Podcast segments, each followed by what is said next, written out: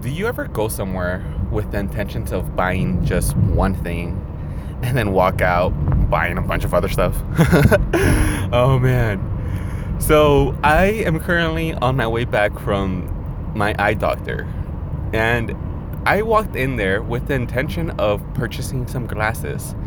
Yesterday, I broke mine and I haven't had the chance to purchase new contacts. So I figured, you know what? Let me go get contacts and glasses while I'm at it.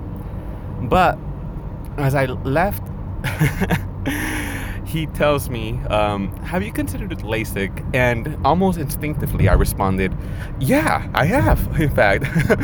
so now I am considering getting LASIK surgery.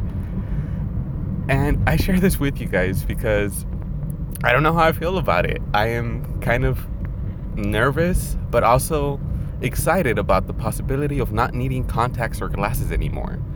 I've been wearing glasses since fifth grade, and I've been wanting surgery ever since I was a little kid.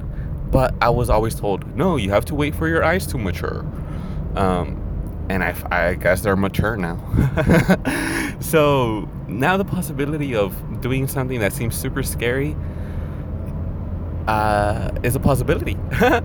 so I just kind of wanted to share it with you guys. This is something that I will update you guys on. I don't know if I'm going to do it or not. I told him that I'm going to think about it for 24 hours and tomorrow I'll call him to decide on either getting LASIK or getting some glasses that he has uh, holding for me.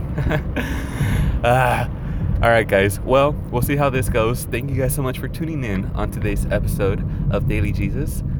Remember to subscribe, leave me a review, and if you want to stay connected, you can email me at worldofjesus at icloud.com. All right. Talk to you guys mañana on another awesome episode of Daily Jesus. All right. Bye, y'all. Have a wonderful time.